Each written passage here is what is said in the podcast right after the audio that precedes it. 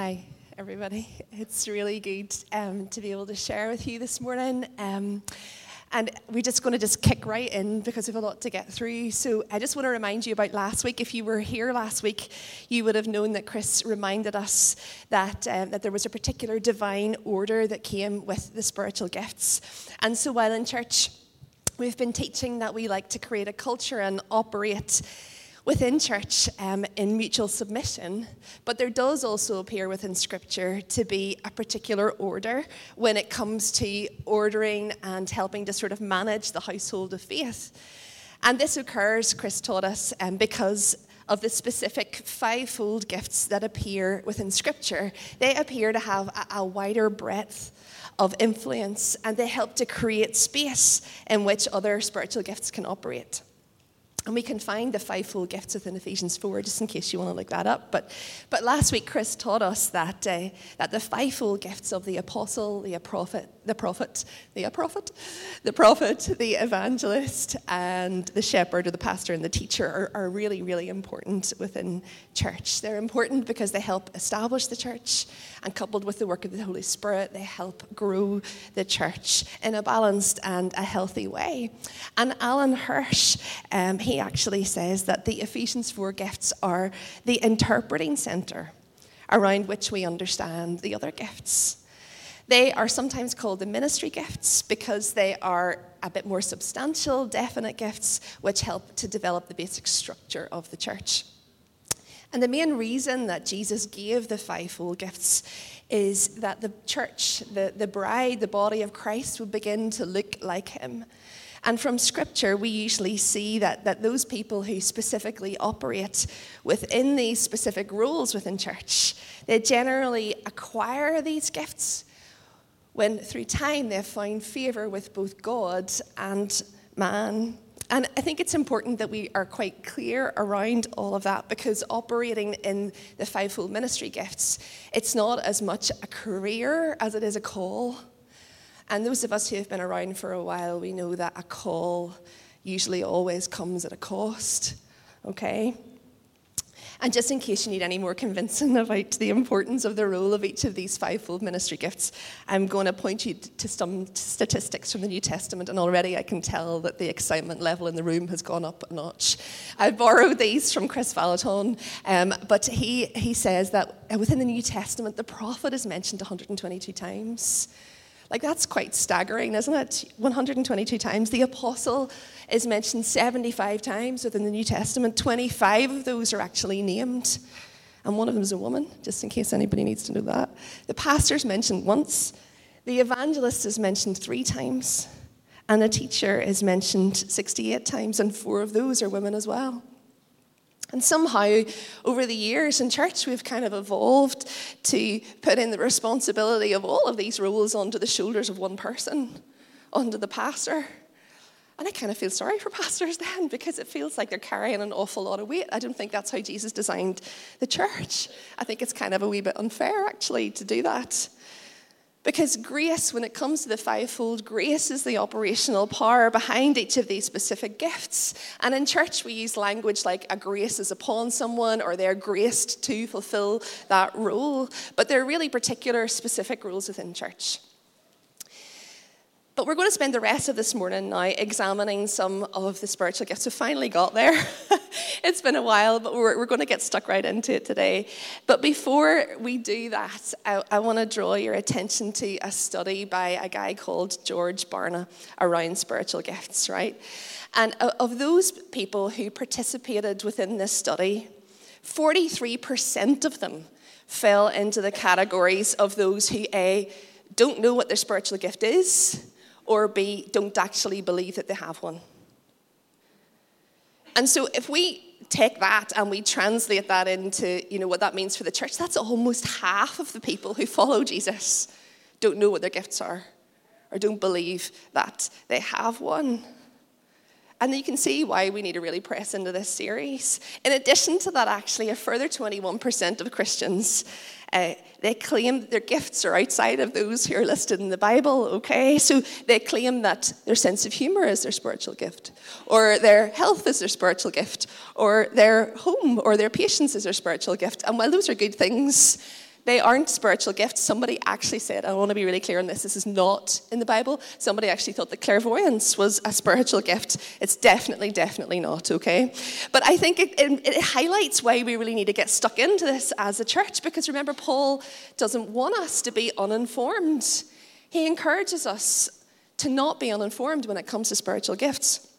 And so, on top of the fivefold gifts, there are lots of other spiritual gifts that we as a church believe are available for everyone. These spiritual gifts, we um, identify them sometimes as the manifestation gifts. And, uh, and this word manifestation in the Greek is the word phanerosis. And it basically means the expression of something or the making visible of something. So these manifestation gifts express and make visible the work of the Spirit. That's the purpose of them. And, but also, uh, to balance that, I think, is, is, that so much of our teaching has been with the thrust that all of this has to be done in love. Okay, it always comes back to that. It should never be about taking pride in the gift that we have been given or even taking pride in the gift that we haven't been given. There's very clear warnings about that within Scripture. But instead, what we're invited to do is to humbly surrender what God has placed in and on each one of us to his leading and for his purposes. And so today, like Debbie said, we're going to really kick into 1 Corinthians 12, specifically within verses 4 to 11. And this is what the passage says it says, There are different kinds of gifts, but the same Spirit distributes them. There are different kinds of service, but the same Lord. There are different kinds of working, but in all of them and in every one is the same God at work. Now, to each one, the manifestation of the Spirit is given for the common good. To one, there is given through the Spirit a message of wisdom, to another, a message of knowledge by means of the same Spirit, to another, faith by the same Spirit, to another, gifts of healing by that one Spirit, to another, miraculous powers to another prophecy, to another distinguishing between spirits, to another speaking in different kinds of tongues, and still to another the interpretation of tongues. All these are the work of one and the same Spirit, and He distributes them to each one just as He determines. And so, before we get into unpacking any of these gifts this morning, I just want to draw your attention to verse 7, okay? I think it's really beautiful verse that I think helps frame the whole thing because it says, To each one, the manifestation, that expression of the Spirit is given for the common good. So let's, let's begin here this morning. The first thing that I want to say to you is the gift that you receive from the Spirit isn't your identity. Okay, your identity primarily as, is as a son or a daughter of the Most High God. That's what we, we're pressing into in worship this morning.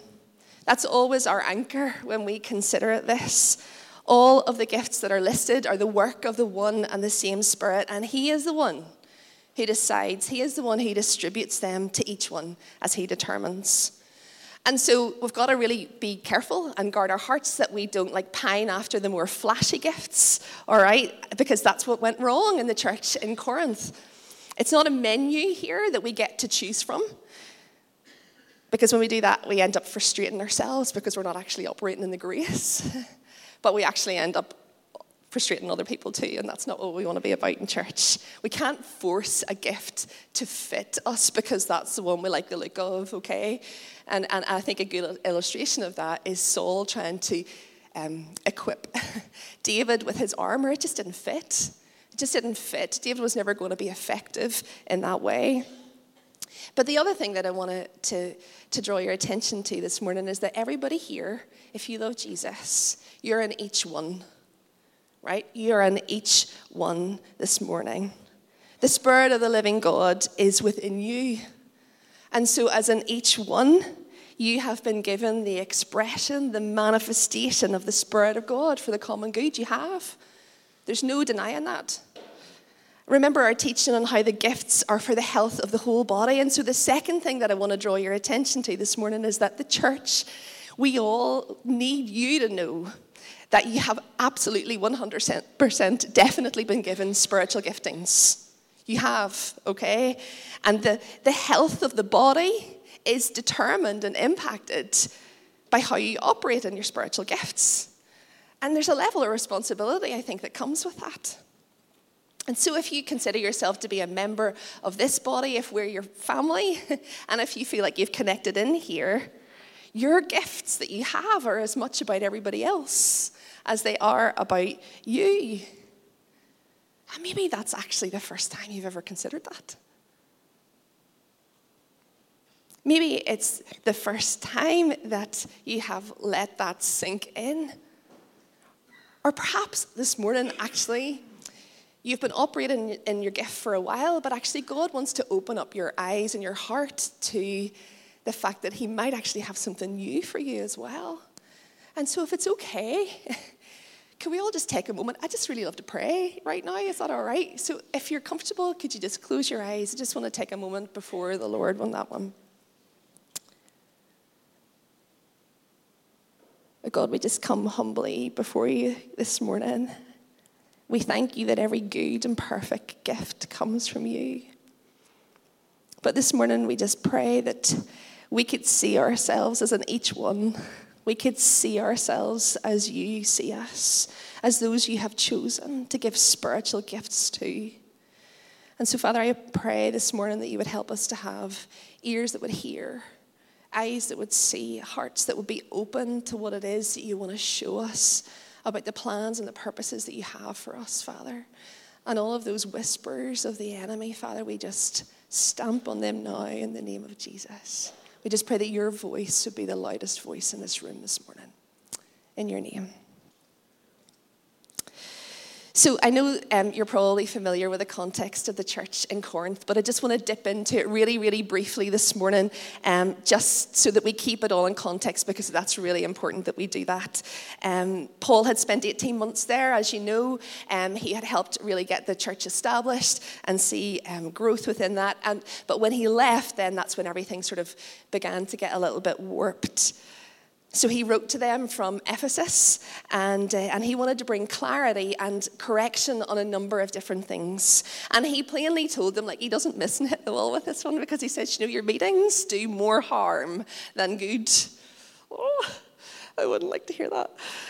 There was bullying, there was really arrogant leadership, there was control. The poor were being neglected, and they had cultivated this culture of. Um, elevating people because of the spiritual gifts that they were operating in. But at the same time, like they were full on, like properly charismatic. They were really gifted in, uh, in speaking and preaching, and uh, they just didn't carry it in an honorable way. Their character didn't match up. They let it go to their head, and, uh, and they called themselves the spirit people. It was really humble of them, wasn't it? Their whole approach was really elitist. It was divisive and it created hierarchy based on gifts rather than fruit of the Spirit coming into play there in parallel with the gifts. And it was just wrong and it did a lot of harm. And nowadays, our instinct would be just to, to just rush right in and shut that all down. But Paul, in his wisdom, decided not to do that because he, he saw the importance of the gifts as well, right? He didn't just snuff the whole thing out, but, so, what he was trying to do in 1 Corinthians is he was trying to show them what an authentic, Christ like spirit community was supposed to look like. And Paul is bringing correction here, and he's bringing instruction about how the spiritual gifts were stewarded. But when he hits them with these three truths, this is what he says He said, About spiritual gifts, you shouldn't be uninformed. So, you've got to do a bit of work on it. All right? You've got to be teachable about it. He also said, But eagerly desire them they're important. It's the work of the Spirit. You have to eagerly desire them. But then in the middle of those two chapters, he says this He says, But without love, which we've been teaching so much on, without love, it's just a horrible sound. And nobody wants to hear that. And so, character authenticates the gift. It's really important. Paul is drawing an informed conclusion, basically saying that when you guys all come together, this is what's happening, and it's not healthy. And it's not the way Jesus would do it. So, really, what he's leaning into is how the gifts were being used in the life of the gathering was the main issue that he was coming up against here, right? It wasn't the gifts themselves, it was how the outworking of them was happening.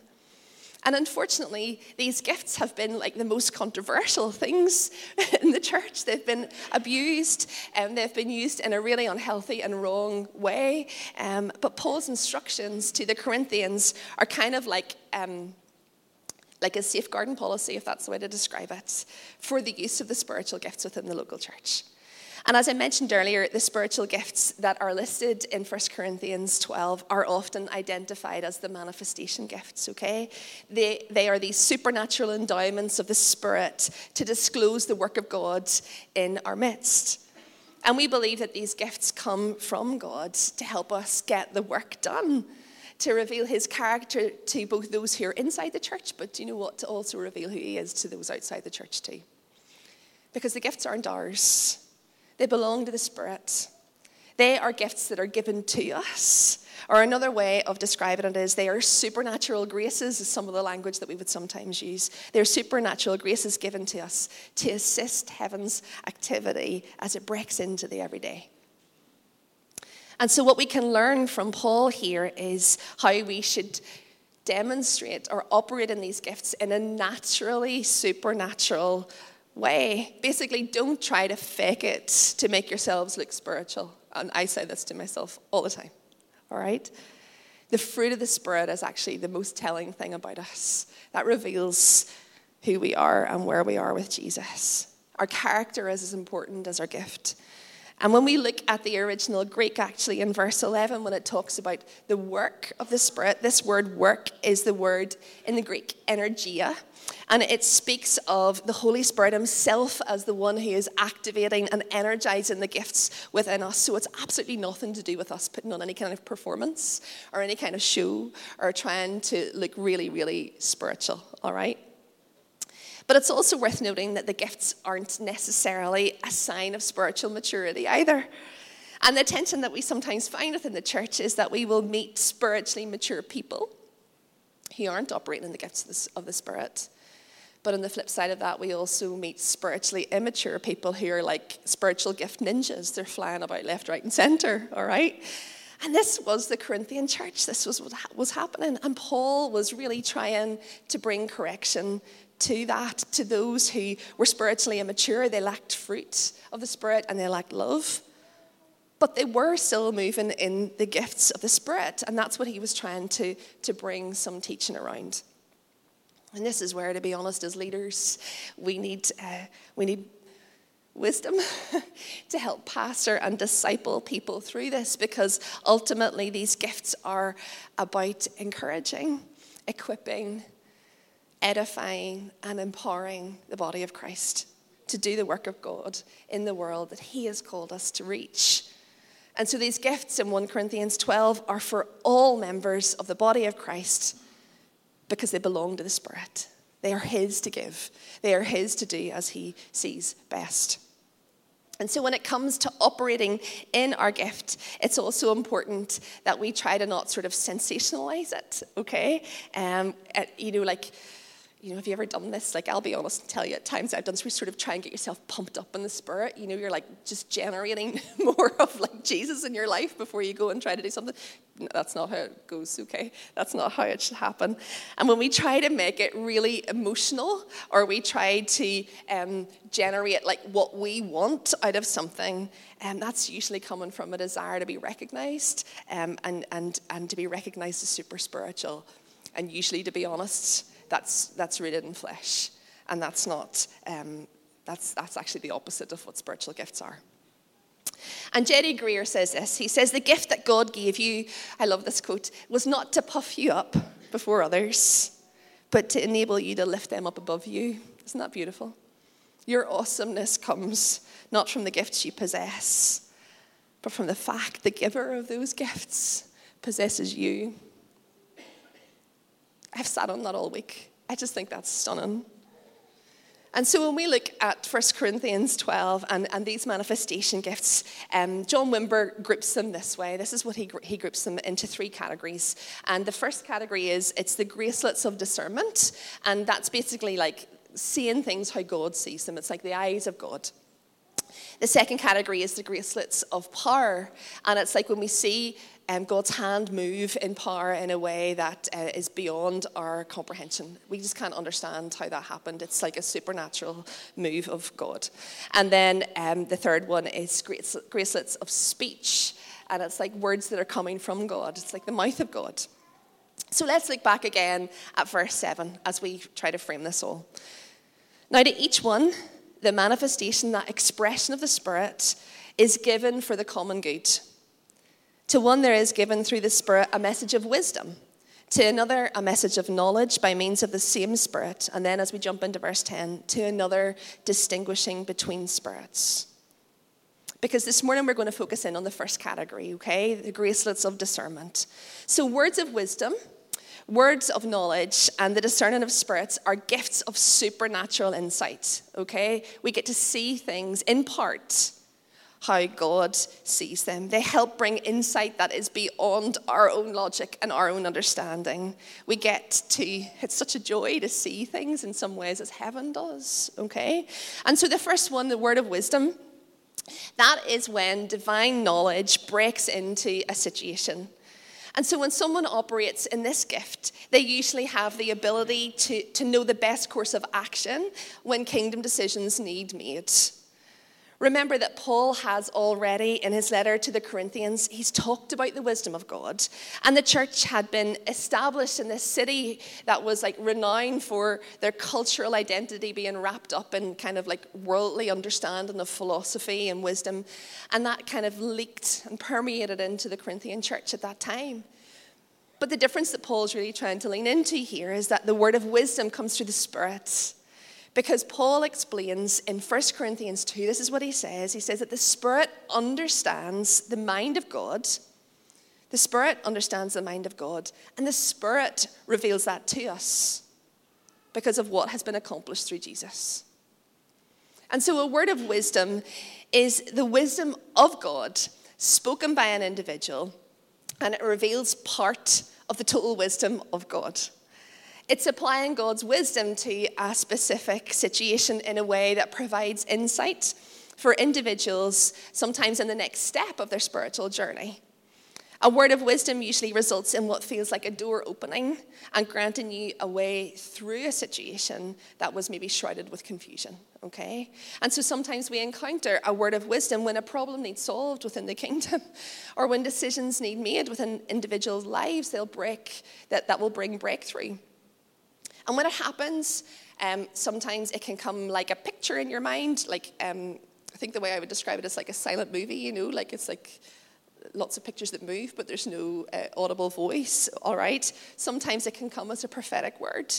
And so, you know, in the context of Emmanuel Portadown, we received a word of wisdom when it came to finding a permanent home. Um, we, uh, we got a prophetic word way back um, about going back to the place where we began.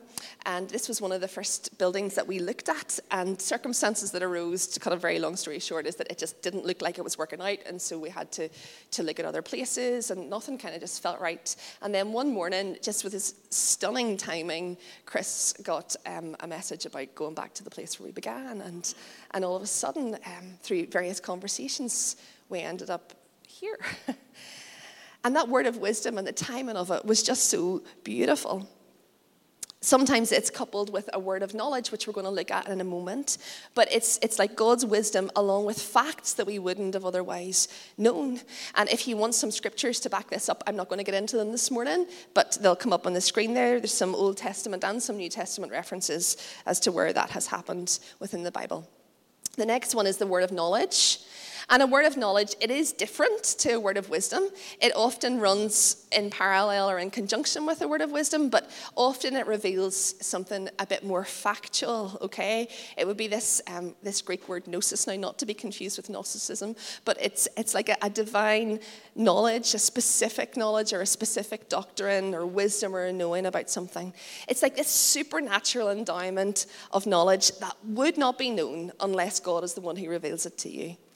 So, for example, it can be a direct word about an issue that needs dealt with or confronted. It can be an encouragement that somebody just needs in a moment. Um, and it can be like insight into a situation as well. Again, it can come in different forms. You can see it like a picture in your mind. Um, it can just be this clear thought that just comes out of nowhere, and you think, my goodness, where did that come from? It can be, uh, Phil Largan talks about like knowing something in your knower.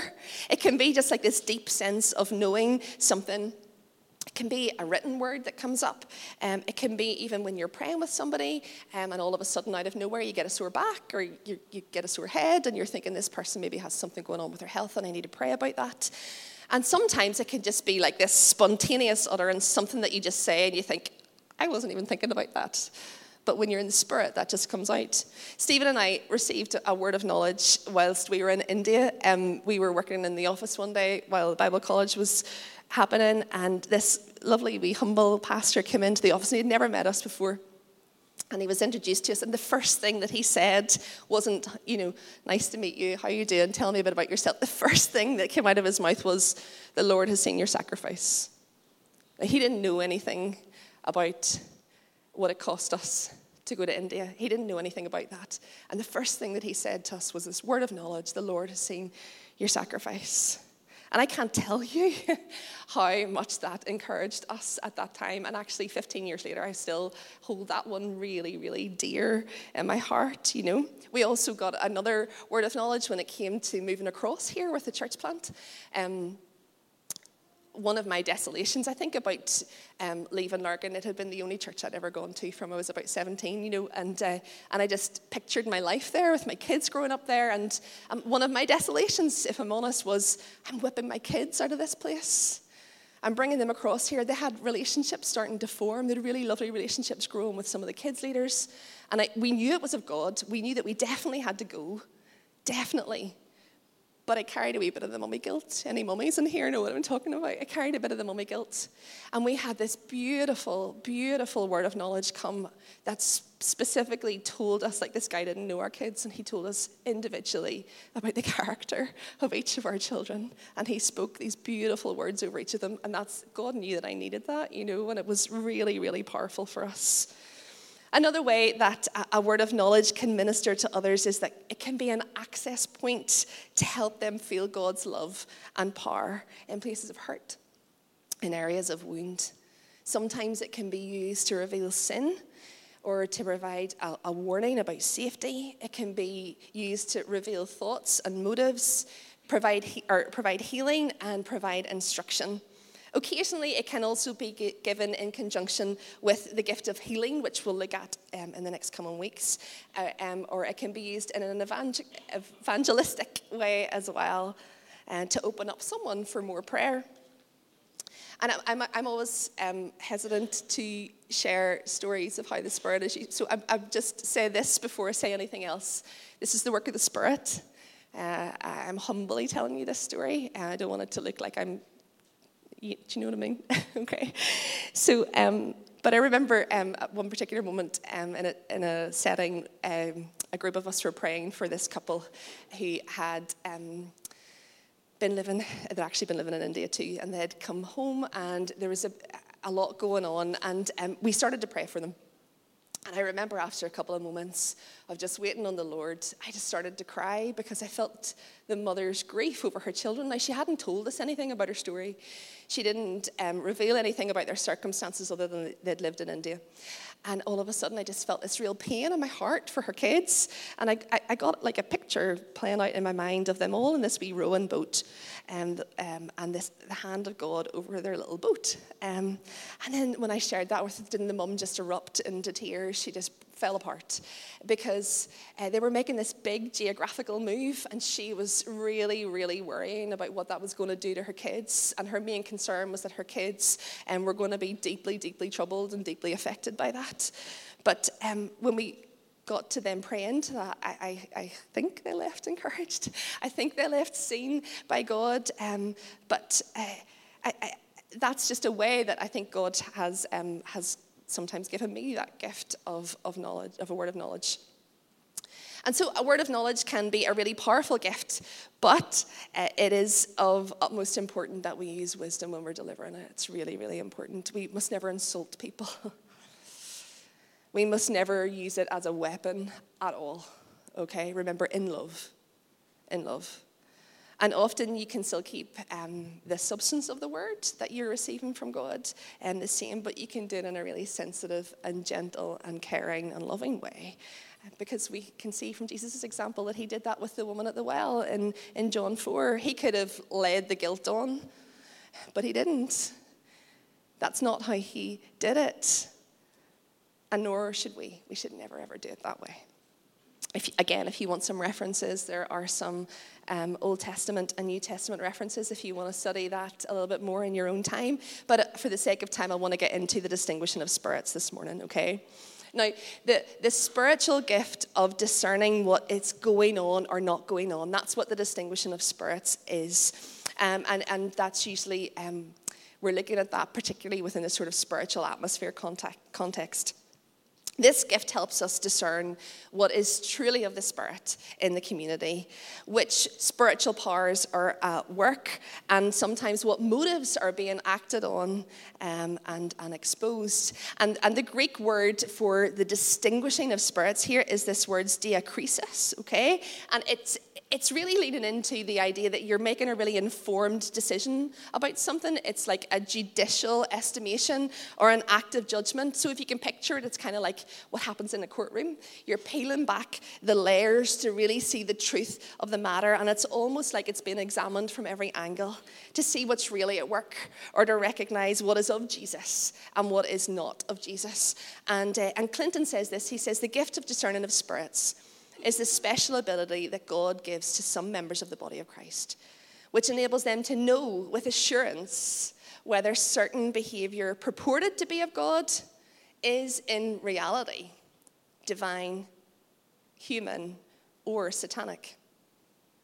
So, people with this um, gift, they are like the spiritual eyes of the church. They see and they sense what others sometimes don't around them. Um, and, and, again, I, I, remember during a particular extended time of prayer that we had in Lurgan, um, I, I, just, when we were praying, I just had this really strong sense that something just wasn't right. There was something just off, and I couldn't, I mean, that's all I knew. Um, and as we walked around the building, um, and there were others with us, the sort of sense of, of, unity around that kind of grew. And after some time, we then discovered that. Um, um not to get into this too much, but there had been some cassette tape rolled out down one of the alleyways at the side of the church, and that can often be used to thwart the purposes of the extension of the kingdom of God, you know. And, um, and it, it, it, that just to me felt like a discerning moment, okay? And, uh, and John Thompson says this he says, often people who've been given the gift, um, they have a deep underlying sense of conviction which will not allow them to rest when they know that people have been given half truth misapplied truth or false teaching. And, and they're often asked to act upon those errors. And so they can have like an unusual sensitivity or an intuitive grasp of people and situations. You maybe get a glimpse behind the scenes of supernatural reality in a situation, either by a mental picture or just in reality that you come up against. You might notice physical symptoms that lead you to know that something's wrong, and you will see or, or uh, sense demons in people, places, or in situations. And so, if you want to think about that, when, when Jesus is with Peter, Peter has just said, You know, you are the Messiah. You're the one we've been waiting for. But then, like, not too far into the rest of the chapter later, he's like, No, Jesus, you don't need to die. And Jesus is like, discerns that that's not Peter. He discerns that that's actually the enemy because he says, No, get behind me, Satan. And that's when Jesus is discerning the spirits there. John Thompson actually goes on further to say, I find that people that have this gift tend to primarily function in one of three ways. Some see up, some see down, and others see to the side. So, for people who have this gift, when they see up, they often know when God's close.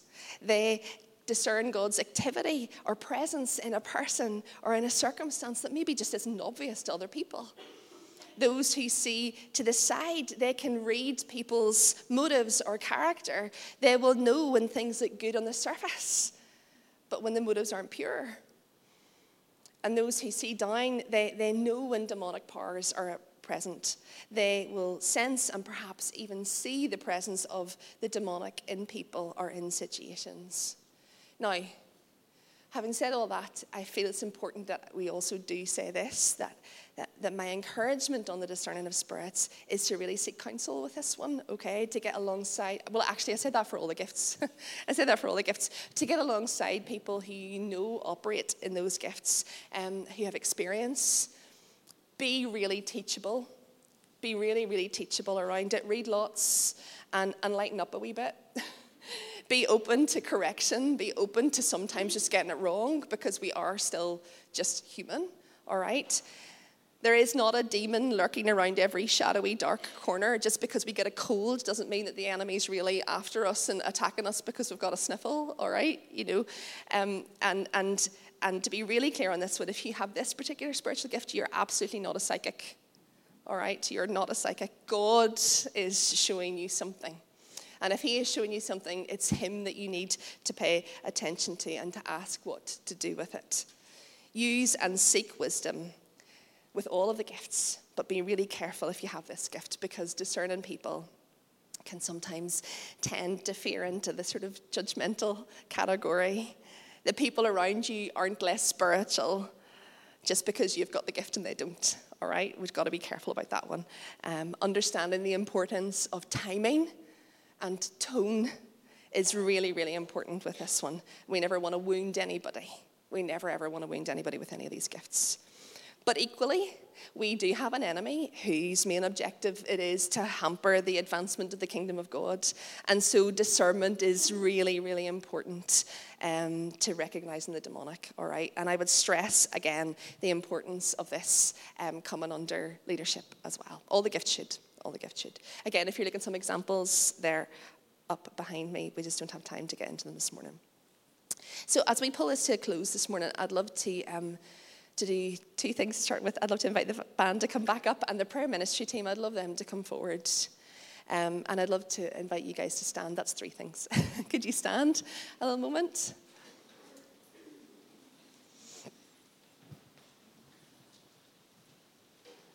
If you feel comfortable, we, we don't want to force anybody to do this, but I'd just love to try and remove any distractions that are around you. So if you feel comfortable and you would like to close your eyes, uh, I would just love to, um, just let God do what I think He wants to do this morning.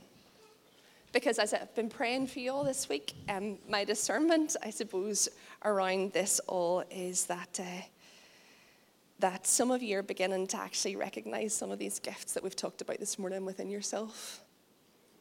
For some of you, they're, they're mature gifts. You've been operating in this, these gifts for a while. But maybe for others, they're quite fledgling. Um, you're just beginning to see them emerge.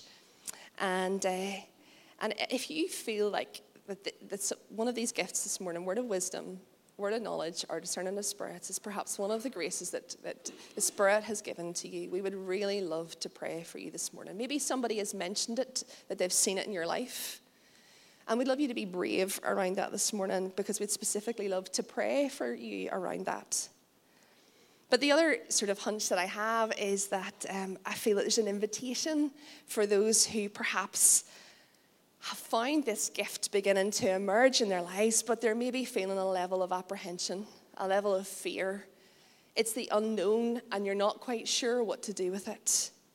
But this morning, I suspect that the Lord is inviting you to be courageous I think He's extending an invitation to you. He gives good gifts. He gives good gifts, okay? And, uh, and, and if this is something you feel actually you're being invited to grow in again, we would love to pray with you this morning. And then uh, the last group.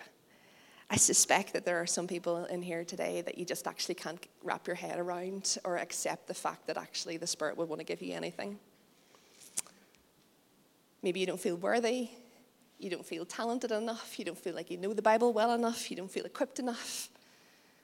We really, really, really want to pray for you this morning.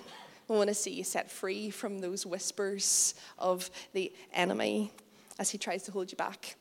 Because that's all it is. He's just trying to hold you back. Because the truth is, none of us deserve the gifts. They're gifts. Gifts are just given.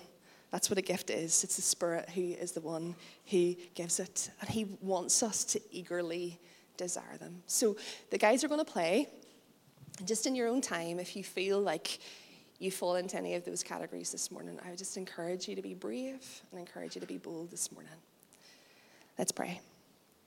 God, we, uh, we just worship you this morning.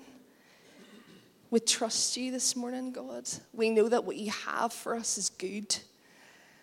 We know that, that, that you are calling us into more as a body, God. And so we just pray that, that everyone who's feeling a stirring of your spirit, even in these moments, God, would be courageous this morning. And Father, we pray for a release of your spirit. We pray for a release of these gifts this morning, God. And we pray that you would do as you will, as you see best, as you see fit. And so, Father, we open up our hearts to you this morning as we worship you. In your name, amen.